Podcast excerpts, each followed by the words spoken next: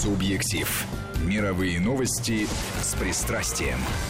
Настоящая среда, Субъектив и Пётр Фёдоров в студии. Здравствуйте, Пётр. Здравствуйте, Владимир. И сегодня я привел очень интересного человека, с которым мы знакомы еще с Францией, когда я работал на Евроньюс, и который все время открывается для меня новыми гранями. Это Александр Катушев, исполнительный секретарь. Исполнительный директор, директор Фонда поддержки олимпийцев России. Господи. Вот так вот гордо это звучит. Да. Я Извините, с этой организацией познакомился в Сочи. Здрасте. Здрасте. Спасибо за приглашение. Да. Когда там довольно активно и много работал. И в том числе у меня были в эфире ветераны спорта, которые приехали вот. туда на Олимпиаду в качестве гостей. И когда я, естественно, спрашивал, а как вы приехали? Все просто в один голос. Там были замечательные какие-то чемпионы прошлого по конькобежному спорту, по биатлону, по лыжам, По, по, по, не знаю, там, чему еще, хоккею в том числе, в один голос говорили: только благодаря Фонду поддержки олимпийцев России мы сюда приехали, и это замечательно, и потому это касается что не только Сочи, есть живая жизнь. Понимаю. Да.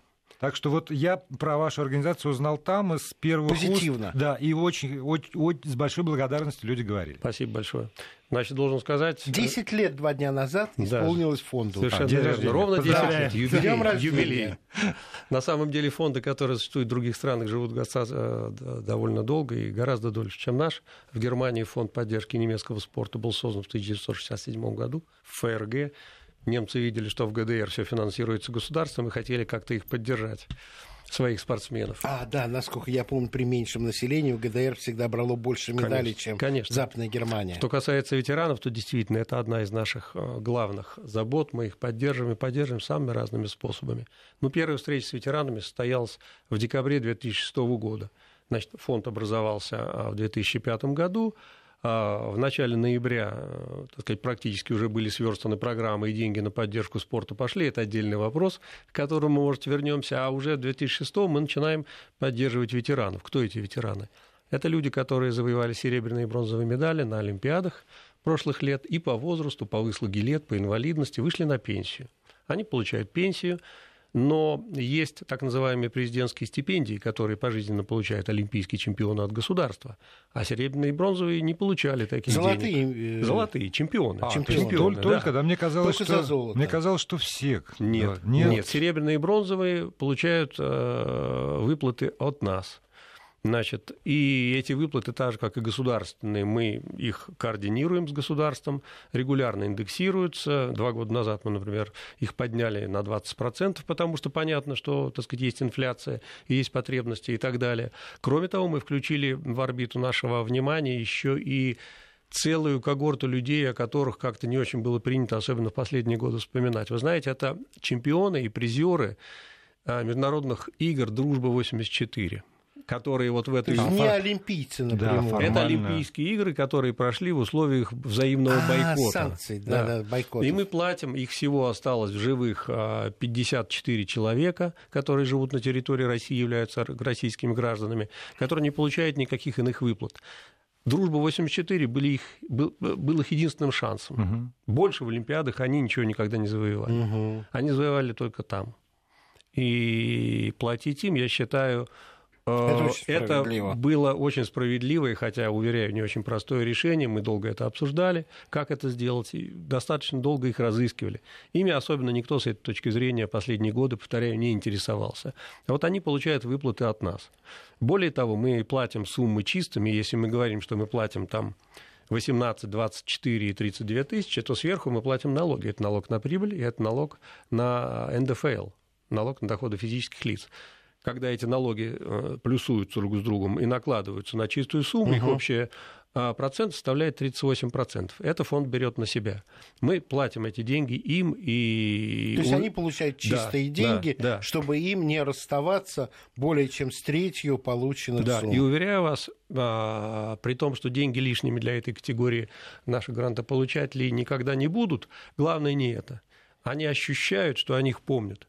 Они ощущают, что помнят mm. о тех достижениях, которых они добились ценой самоотречения, тренировок. Спорт – вещь достаточно жесткая.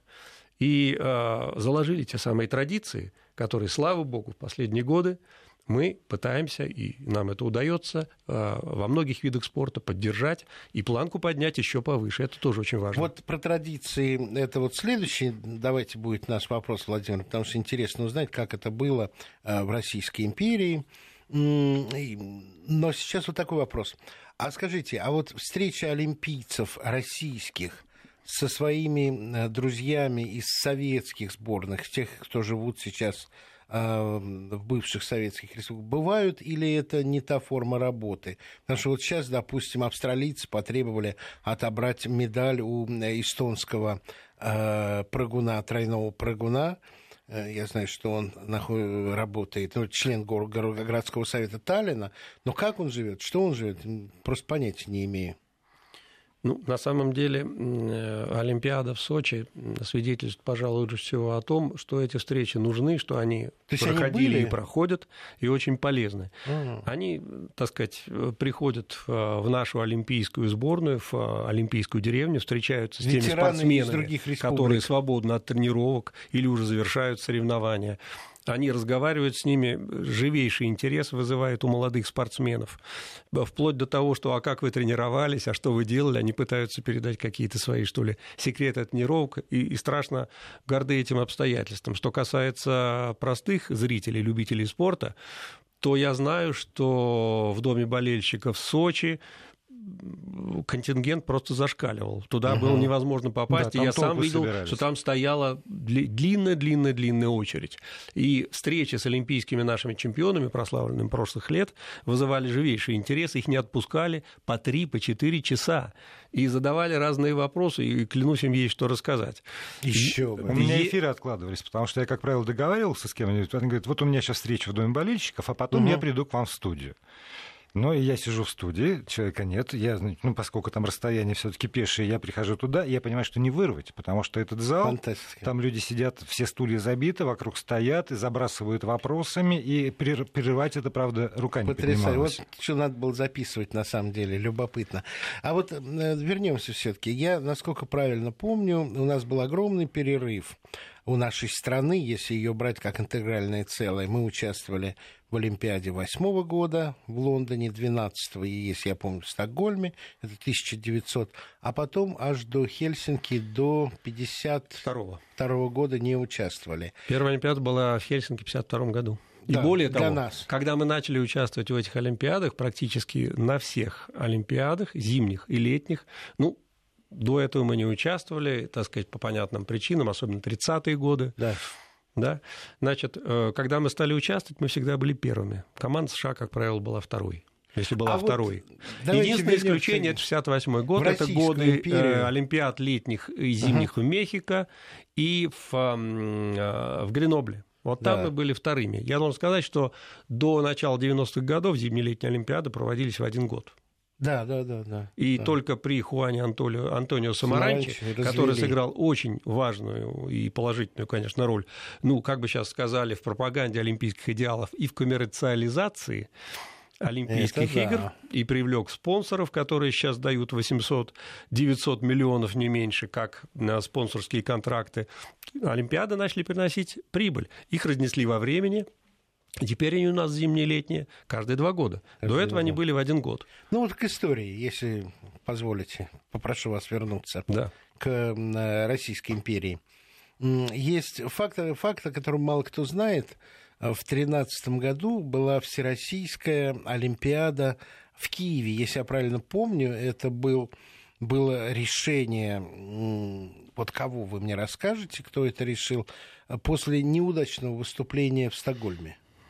Ну, я Нет. должен сказать, что вообще российское олимпийское движение было интегрировано в конце девятнадцатого, начале двадцатых а вот веков в общеевропейское олимпийское движение, которое, все это знают, связано с именем, значит, барона Пьера де Кубертена, де Кубертена да. выпускника философского факультета Сорбонны, младшего ребенка в семье, которого с его соратниками заинтересовали результаты сражений между Германией и Францией, а это были принципиальные соперники в девятнадцатом веке. Ну да. Они провели, так сказать, некие исследования и выяснили, что одной из причин поражения Франции в большинстве столкновений вооруженных с Германией был в том числе неудовлетворительное состояние здоровья общего французских солдат. То есть не просто прусский школьный учитель. Да, да. И начали они, как они, конечно, не с Олимпийских игр, а начали они с того, что они назвали в свое время спортивными играми школяров. За восемь лет а вот до начала первой Олимпиады, не в армии, а в школах. Да, они, так сказать, придумали целый, как бы сейчас сказали, календарь соревнований школьников. Это долго обсуждалось, и были достаточно полярные мнения высказаны в парламенте, Министерстве национального образования тогдашней Франции, но это им удалось сделать, потому что цель возрождения Олимпийских игр была, так сказать, поднять престиж спорта, показать возможности спорта высших достижений и привлечь в спорт как можно больше населения, для того, чтобы были и здоровые солдаты, и вообще здоровая нация. И вы имеете в виду, что в самом зарождении этого движения Россия уже принимала участие? Да, конечно. Причем были конкретные вполне люди, которые не только принимали активное участие, и я бы сказал, что во многом благодаря России Олимпийские игры были возрождены. Один из людей, который был соратником Пьера де Кубертена, был генерал Алексей Бутовский. Это был поклонник спорта, который ездил по поручению Кубертена и его сподвижников в Европе, уговаривал европейцев возродить Олимпийские игры. Был еще один человек, значит, Георгий Иванович Рибапьер, человек с очень интересной судьбой. Это потомок французских, ну что ли, как бы сейчас сказали, иммигрантов, которые после Нанского указа в восемнадцатом веке переехали в Швейцарию из Эльзаса. Из района угу. городка он есть сейчас, так называемая винная дорога Эльзаса, Рибовиль. Вот там. Рибо, так да, вот да, да, да, да, Рибапьер, да. Но они, они попали в Россию. Они французы или они эльзасцы? Они эльзасцы. Ближе к немцам, да, на самом да, деле. На границе с Германией. Ну, тогда, так сказать, да. Эльзас там, да. Лотаринги. Были вот эти эльзасы да. лотаринги, которые вечно переходили из рук в да, руки, да? Да, да, да. И э, французы говорят, что те, кто живет в Эльзасе, они не совсем французы, они немножко немцы. Может быть, они правы?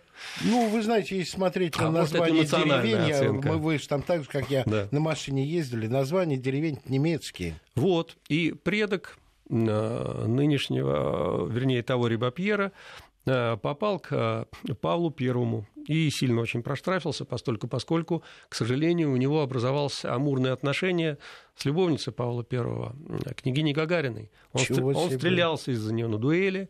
Павел, достаточно терпимый к дуэлям, по общему признанию, поступил жестко. Он лишил его всех прав, имений и орденов, и званий, и сослал. Хотя, значит, Рибапьер был довольно тяжело ранен. Князю, с которым он стрелялся, из-за Гагарина было всего семнадцать лет, кстати. Такой факт.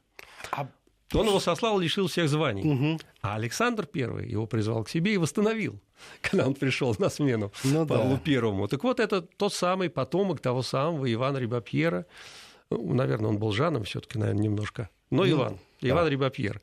И э, человек этот, он из семьи дипломатов. Его родители работали, в частности, в Италии, в нашем посольстве.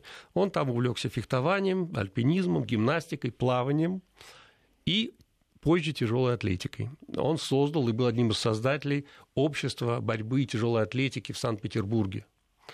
Собственно, он договорился с Пьером де Кубертеном о том, чтобы тяжелую атлетику включили, как сейчас бы сказали, в олимпийскую программу. А изначально олимпийские виды спорта — это все-таки виды спорта, так или иначе связанные с военным делом. Да? Да, конечно. И в этом смысле тяжелая атлетика Безусловно, была в так, стороне. Так же, как и, и плавание. Тут у меня только вопрос — фигурное катание.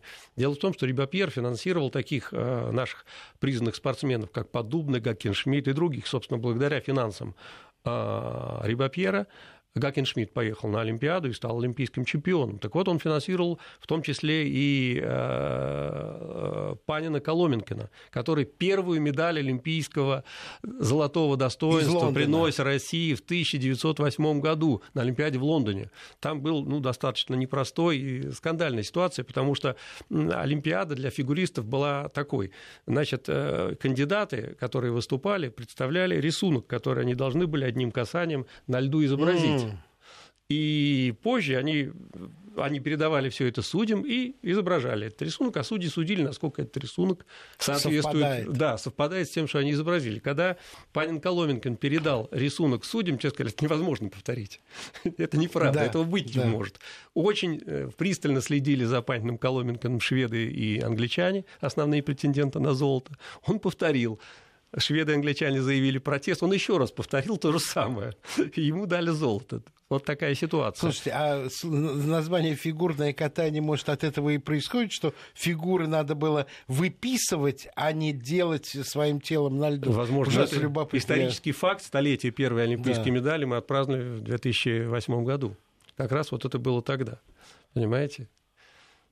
И это был человек, которого финансировал э, Георгий Рибапьер а в девятисотом году. Вот, давайте уточним. Да. То есть государство российское не финансировало. Не финансировало. Это все были Нет. меценаты. Это все были меценаты. Энтузиасты. Меценатами вроде были... Киевская Олимпиада была под патронатом Николая второго. Да, но вряд ли его императорское денег. величество давал деньги. Ага. Меценатами были и Морозовы, и Рябушинский, и князь Львов, председатель Думы, и Тышкевич, и Урусов. А в... они вот целенаправленно давали на какие какие-то избранные виды Конечно, спорта. Конечно, на свои любимые виды спорта, так сказать, ну, в частности, на конный спорт. То есть, похожая да. ситуация, ту, которую вы сегодня описываете. Да. Или нет? Или сегодня все-таки как-то складывается ну, как в общий, ну, общий котел? Нет, давайте, так сказать, давайте, да, да, давайте так сказать, эту тему обсудим. Давайте. Значит, у каждого из наших э, участников фонда, они сейчас называются члены Совета фонда, мы приняли новый устав в соответствии с законодательством в январе этого года, они называются члены Совета фонда.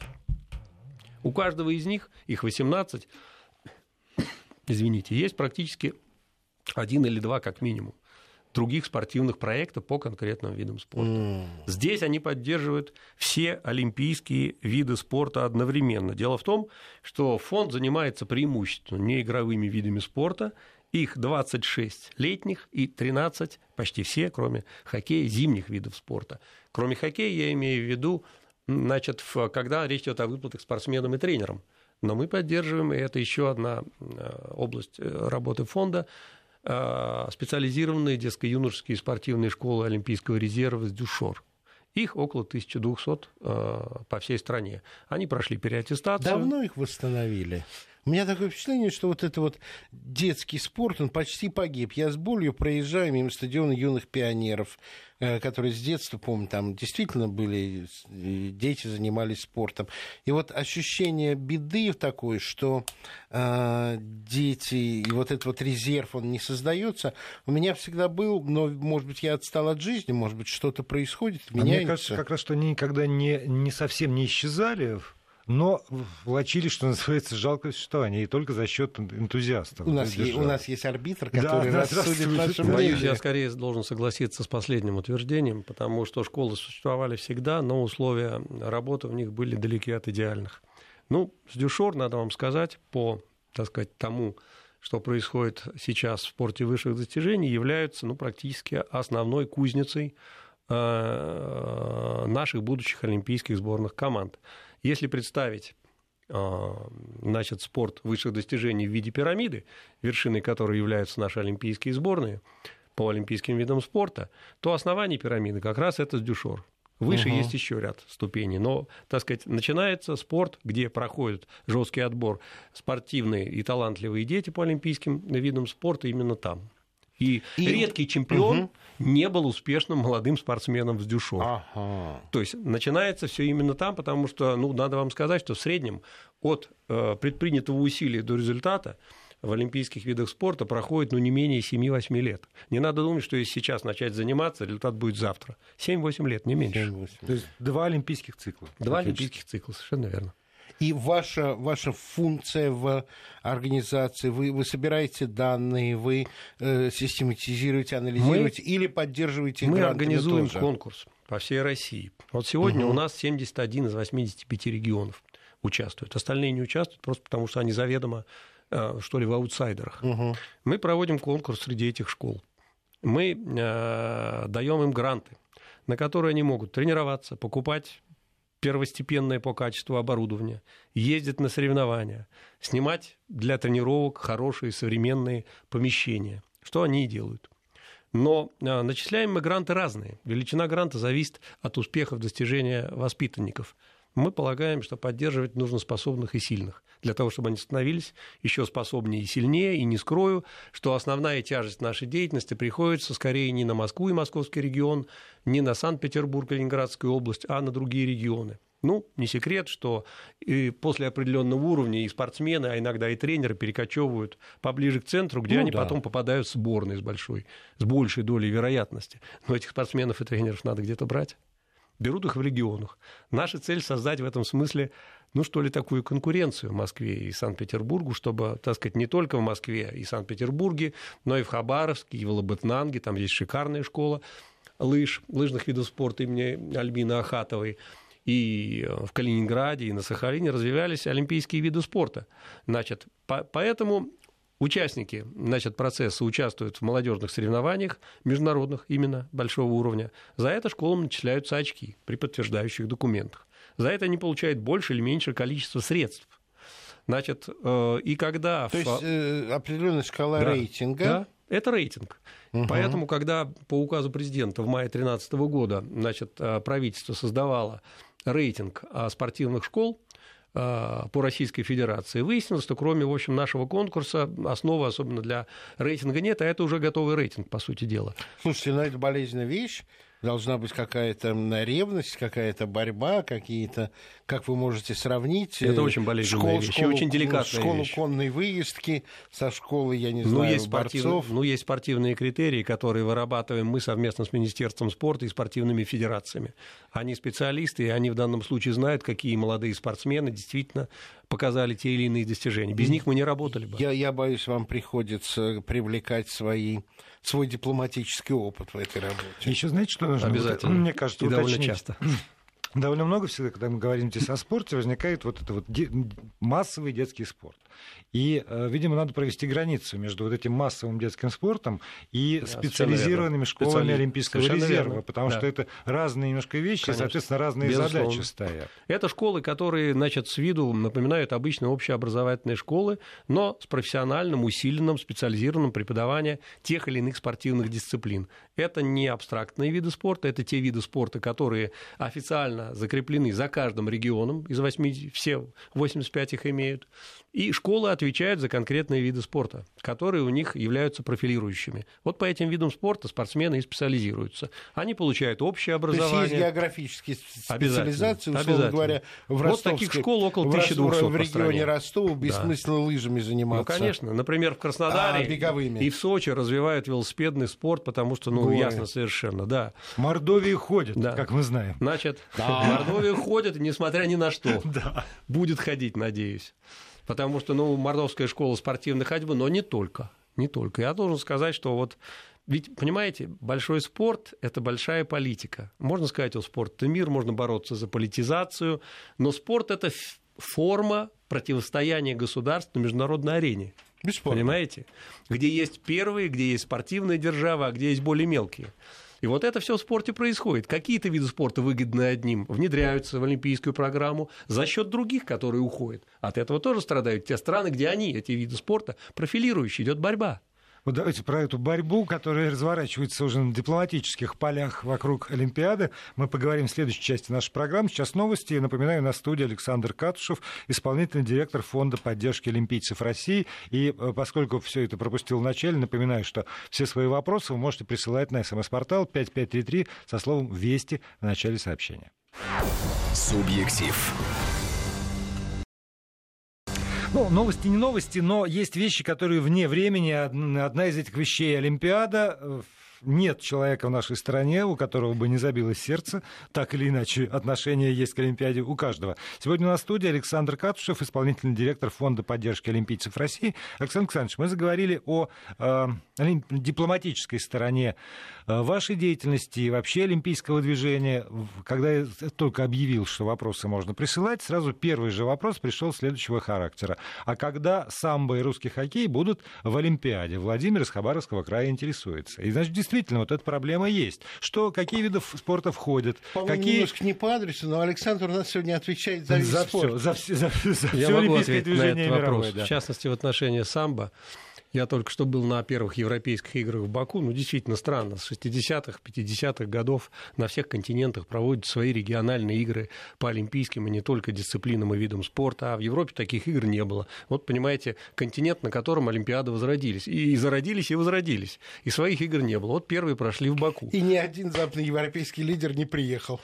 Но зато туда приехали спортсмены и тренеры по самбо, которые с успехом там выступили. Да что вы. Там была Международная федерация борьбы, потому что там было, было не только самбо, и с большим интересом на эти соревнования смотрели, и работа в этом направлении продолжается и ведется, насколько мне известно, не один год, потому что, как я сказал уже выше в куске нашей передачи до новостей, олимпийские виды спорта, ввиду в том числе и того, что это не только популярные, но и приносящие уже с девяностых годов прибыль виды спорта. Я должен сказать, что, например, Монреальская Олимпиада в семьдесят шестом году, которая, значит, прошла, Монреаль за нее расплатился только в две тысячи шестом году, потому что она да была что? чистым убытком. Да? Это Скажите, так. а какие виды спорта вот по инициативе нашей страны, неважно, в каком мы да. были, России или сегодняшней, Советским Союзом или императорской России, были, вошли уже в олимпийские виды спорта, если это было? Ну, ну мы с вами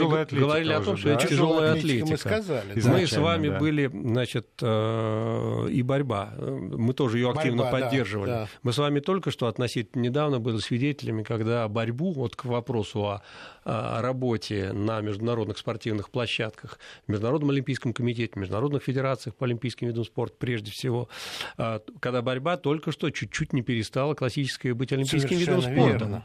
И это, в общем, не случайно, потому что ну, идет борьба, идет продвижение тех видов спорта, там half-pipe, slow-style и другие виды спорта, которые популярны там, но отнюдь не популярны у нас, и даже, может быть, в некоторых других но это мне европейских. Время приходится я... принимать упрек за Евроньюс, который вообще хоккей регионах. не показывает. Да, но, но я так понимаю, что еще очень много зависит действительно от того, насколько на телевизионную картинку ложится тот или иной вид спорта, потому что какие-то в зале, когда ты смотришь, это просто ужас, как тебя захватывает. А вот кёрлинг страшно телевизионный. Это медитация. Чистый, чистый ну, на, самом, на, на самом деле, джентльмены, я должен сказать, что, на мой взгляд, Олимпиада Сочи сыграла в пользу некоторых видов спорта, и они стали более понятны и популярны. Ну, таких, например, как сноуборд, который недавно, к сожалению, исключили да. опять из олимпийской программы. Мы вдруг стали жуткими патриотами, потому что был Виктор Вайлд, да. Алена Заварзина, да. наши золотые медали. И кёрлинг стал жутко популярным, потому что, так сказать, это вид спорта, который активно в связи с Олимпиадой в Сочи показывался. Люди разбирались в нем, некоторые даже смотрели. Смотрите, это как шахматы. Там же на несколько ходов вперед нужно. Это все не так более просто. Более того, по телевизору его смотреть гораздо интереснее, чем в зале. Чем вживую. Да. Из-за крупных есть... планов. Конечно. У меня есть возможность сравнивать. В зале, я, то есть я там просто же вообще не выдержал двадцать минут. Я пошел в комнату прессы и на экране смотрел, и там не оторваться. Да, но надо понимать, что происходит. Потому что, уверяю вас, лет восемнадцать примерно назад в биатлоне толком не разбирался никто, и ощущение было достаточно грустное. Но появились комментаторы, появились... люди, которые квалифицированно и с интересом о биатлоне рассказывают. Изменились биатлон, правила немножечко. Изменились биатлон, правила, да. и биатлон стал очень интересен и понятен. И по значит, рейтингам канала Евроспорт, между прочим, триста семьдесят миллионов аудиторий в мире, а биатлон – это второй после футбола по популярности да. вид спорта, а только на ну, третьем в общем, месте да. хоккей. В общем, да, теперь, я, теперь, я знаю да. фанатов биатлона. Да. И... не отличься. Да, да биатлон да, всегда да. собирает полные стадионы и полную телевизионную аудиторию. Так вот, борьба на международной спортивной арене в этом смысле продолжается. А в ноябре прошлого года наша страна отметила восьмидесятилетие нашего вида спорта – художественной гимнастики. Он, это наша. Это наш вид спорта, который родился и стал олимпийским благодаря Советскому Союзу. И остается этим олимпийским видом спорта, хотя не все так просто, уверяю вас, но в общем и целом мы не только этот вид спорта родили и развили у себя, мы не только его распространили по миру, мы не только сделали его олимпийским, но мы и остаемся первыми. Это фантастика. В это олимпийском да. нашем виде. Потому да. что проще зайти на пьедестал, чем остаться там потом. Александр Александрович, а когда... Ну, это уж такой да. зрелищный вид. Да. Да. Да. А и я вам должен зале, сказать, и... что присутствовал не раз на международных конференциях, где очень компетентные люди, канадские, например, специалисты, правда, по спортивной гимнастике почему-то, говорили о том, что художественная гимнастика за счет того, что гимнастки прогибаются назад, практически складываясь пополам, это девочки, как вы знаете, которых отбирают в связи с особой растяжкой, потом тренируют да. их и так далее. Они могут себя травмировать, и это очень опасно, и надо все эти элементы запретить. В а ответ на вопрос, а что тогда опасный. смотреть? Ну, я должен сказать, что не буду говорить о других видах спорта и о спортивной гимнастике, но могу вам сказать, что есть страны, в которых за два года сборные мужские и женские, всего тридцать примерно человек, травмировались все за вот два да. года. Поэтому, ну, я не знаю, что более травмоопасно. Слушайте, а вот... Поэтому борьба идет. У меня снова вопрос, может быть, он нас немножко назад ведет к первой части программы. А спорт в университетах – это чья забота? Спорт в университетах – это забота Международной Федерации студенческого спорта. Кстати, первый mm. вице-президент Международной Федерации – это гражданин Российской Федерации. Mm. Значит, Олег Васильевич... Одну секундочку, сейчас. А, да, да, вот. да. Это, это наш представитель, который является активным, значит, пропагандистом студенческого спорта, развивает этот спорт у нас в стране, он очень квалифицированный человек. И должен сказать, что вот студенческий спорт – это основа формирование, пожалуй, многих видов спорта, например, в Соединенных Штатах Америки. А в Китае, где вот студен... мне приходилось читать, а вот что как целый раз... университет – это вот кузница моноспорта. Вот э, этот университет занимается, назначен горными лыжами заниматься, этот пинг-понгом. Не знаю, насколько это давайте, правда. Давайте Я разберемся. читал это в, в западном издании. Я все-таки продолжу про Соединенные Штаты, да. потому что китайцы взяли, это абсолютно, так сказать, как бы мнение, которое сложилось в спортивном сообществе, пример Соединенных Штатов и развивает mm. университетский спорт именно поэтому. И, значит, большой толчок к развитию университетского спорта в Китае дали, конечно, Пекинские Олимпийские игры. Значит, стройки там были фантастические, да. темпы потрясающие, невозможно ни в какой другой стране мира. Значит, я был и видел, как строилась Олимпийская деревня, спортивные объекты, с какими темпами гигантскими. И когда я спрашивал, а что будет дальше, они сказали, это останется университет в университетских городках. Вот эти самые кампусы, которые являются и до сих пор являются основой э, спорта высоких достижений в Соединенных Штатах, станут таковыми и в Китае. Это абсолютная правда. Угу. Игорь э, Матыцин, я назову все-таки фамилию этого я доброго человека. Что вы вспомните. Он очень достойный человек, я не мог не назвать его фамилию. Скажите, пожалуйста, ваше дипломатическое образование насколько вам помогает? Отчасти вот мы этого коснулись уже про детские школы, но э, мне просто безумно любопытно. Ну нет ничего, собственно говоря, загадочного. Помогает и очень сильно. Дело в том, что дипломатическая карьера строится по принципу «каждый раз новая страна, новый регион», умение анализировать, сопоставлять факты, получать информацию, разрабатывать, ну, что ли, программы действий в соответствии с анализом этой информации. Это каждый раз приходилось делать в каждой стране, где я бывал. А теперь у вас спортивная дипломатия. То же самое, да, спорт – это совершенно отдельная страна, где я, так сказать, получил информацию, проанализировал и понял, что нашей стране необходимы люди, которые на рабочем уровне умеют, например, разбираться в спортивном международном праве, знают хорошо хотя бы английский спортивный специфический язык, умеют грамотно писать и составлять протесты. Раз, спортивный специфический язык, да, не просто английский. Да. Ну, вообще-то говоря, первым языком в память о Пьере де Кубертене является французский. Французский, да. Но французский – это редкий язык, я это понимаю, поэтому, так сказать, речь шла об английском языке. Я не про языке. английский, я именно что спортивный, специализированный. Кроме того, они должны, должны знать теорию и практику спортивных тех или иных видов спорта, что можно и чего нельзя, и быть всегда рядом с руководителями делегаций, с руководителями тех или иных федераций, видов спорта, и подсказывать им маневры. Ну, например, так сказать, борьба вот-вот выйдет из олимпийских видов спорта. Надо предпринять то, то, пятое, десятое. Понятно. Это возможно. Более того, не только советовать, но и уметь это сделать. Потому что, как говорил один человек, фамилия, если не ошибаюсь, его была Толеран Герцог, важно не только одержать победу, но и составить о ней грамотную реляцию. Важно не только обозначить проблему, но и уметь написать соответствующую записку аналитическую и написать соответствующий протест, если это понадобится, ну и что, в грамотной Александр, форме. Вы мне скажите, вы так об этом рассказываете, и эта работа уже началась в фонде? Эта работа уже началась, и, должен сказать, началась на редкость успешно. Редко бывает так, что мы попали почти в десятку.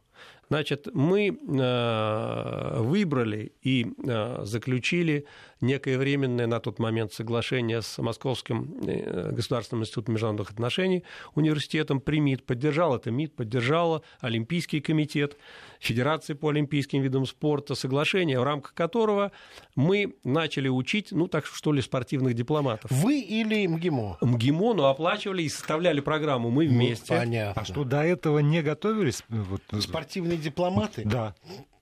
Нет, ну почему? Готовили, были попытки, но я должен сказать, отдельные люди готов, что специально сюда. Эту программу в мире не делает никто. Никто. О, мы, мы пионеры. Это хорошо для, финала, для, для промежуточного финала. Сейчас новости, после этого мы продолжим. Напоминаю, что вопросы на СМС-портал пять пять три три со словом «Вести» в начале сообщения. Те, что пришли, я задам сразу после выпуска новостей.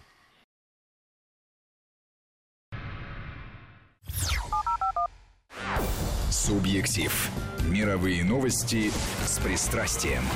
Мы продолжаем разговор с Александром Катушевым, исполнительным директором Фонда поддержки олимпийцев России. Мы, это Пётр Фёдоров и я, Владимир Аверин. Я обещал задать вопросы ваши, которые пришли на СМС-портал пять пять три три со словом «Вести» в начале сообщения. Как ни странно, Александр Александрович, основная масса вопросов из разных регионов страны связана с паралимпийским движением, с поддержкой паралимпийцев и вот там спортивной федерации инвалидов.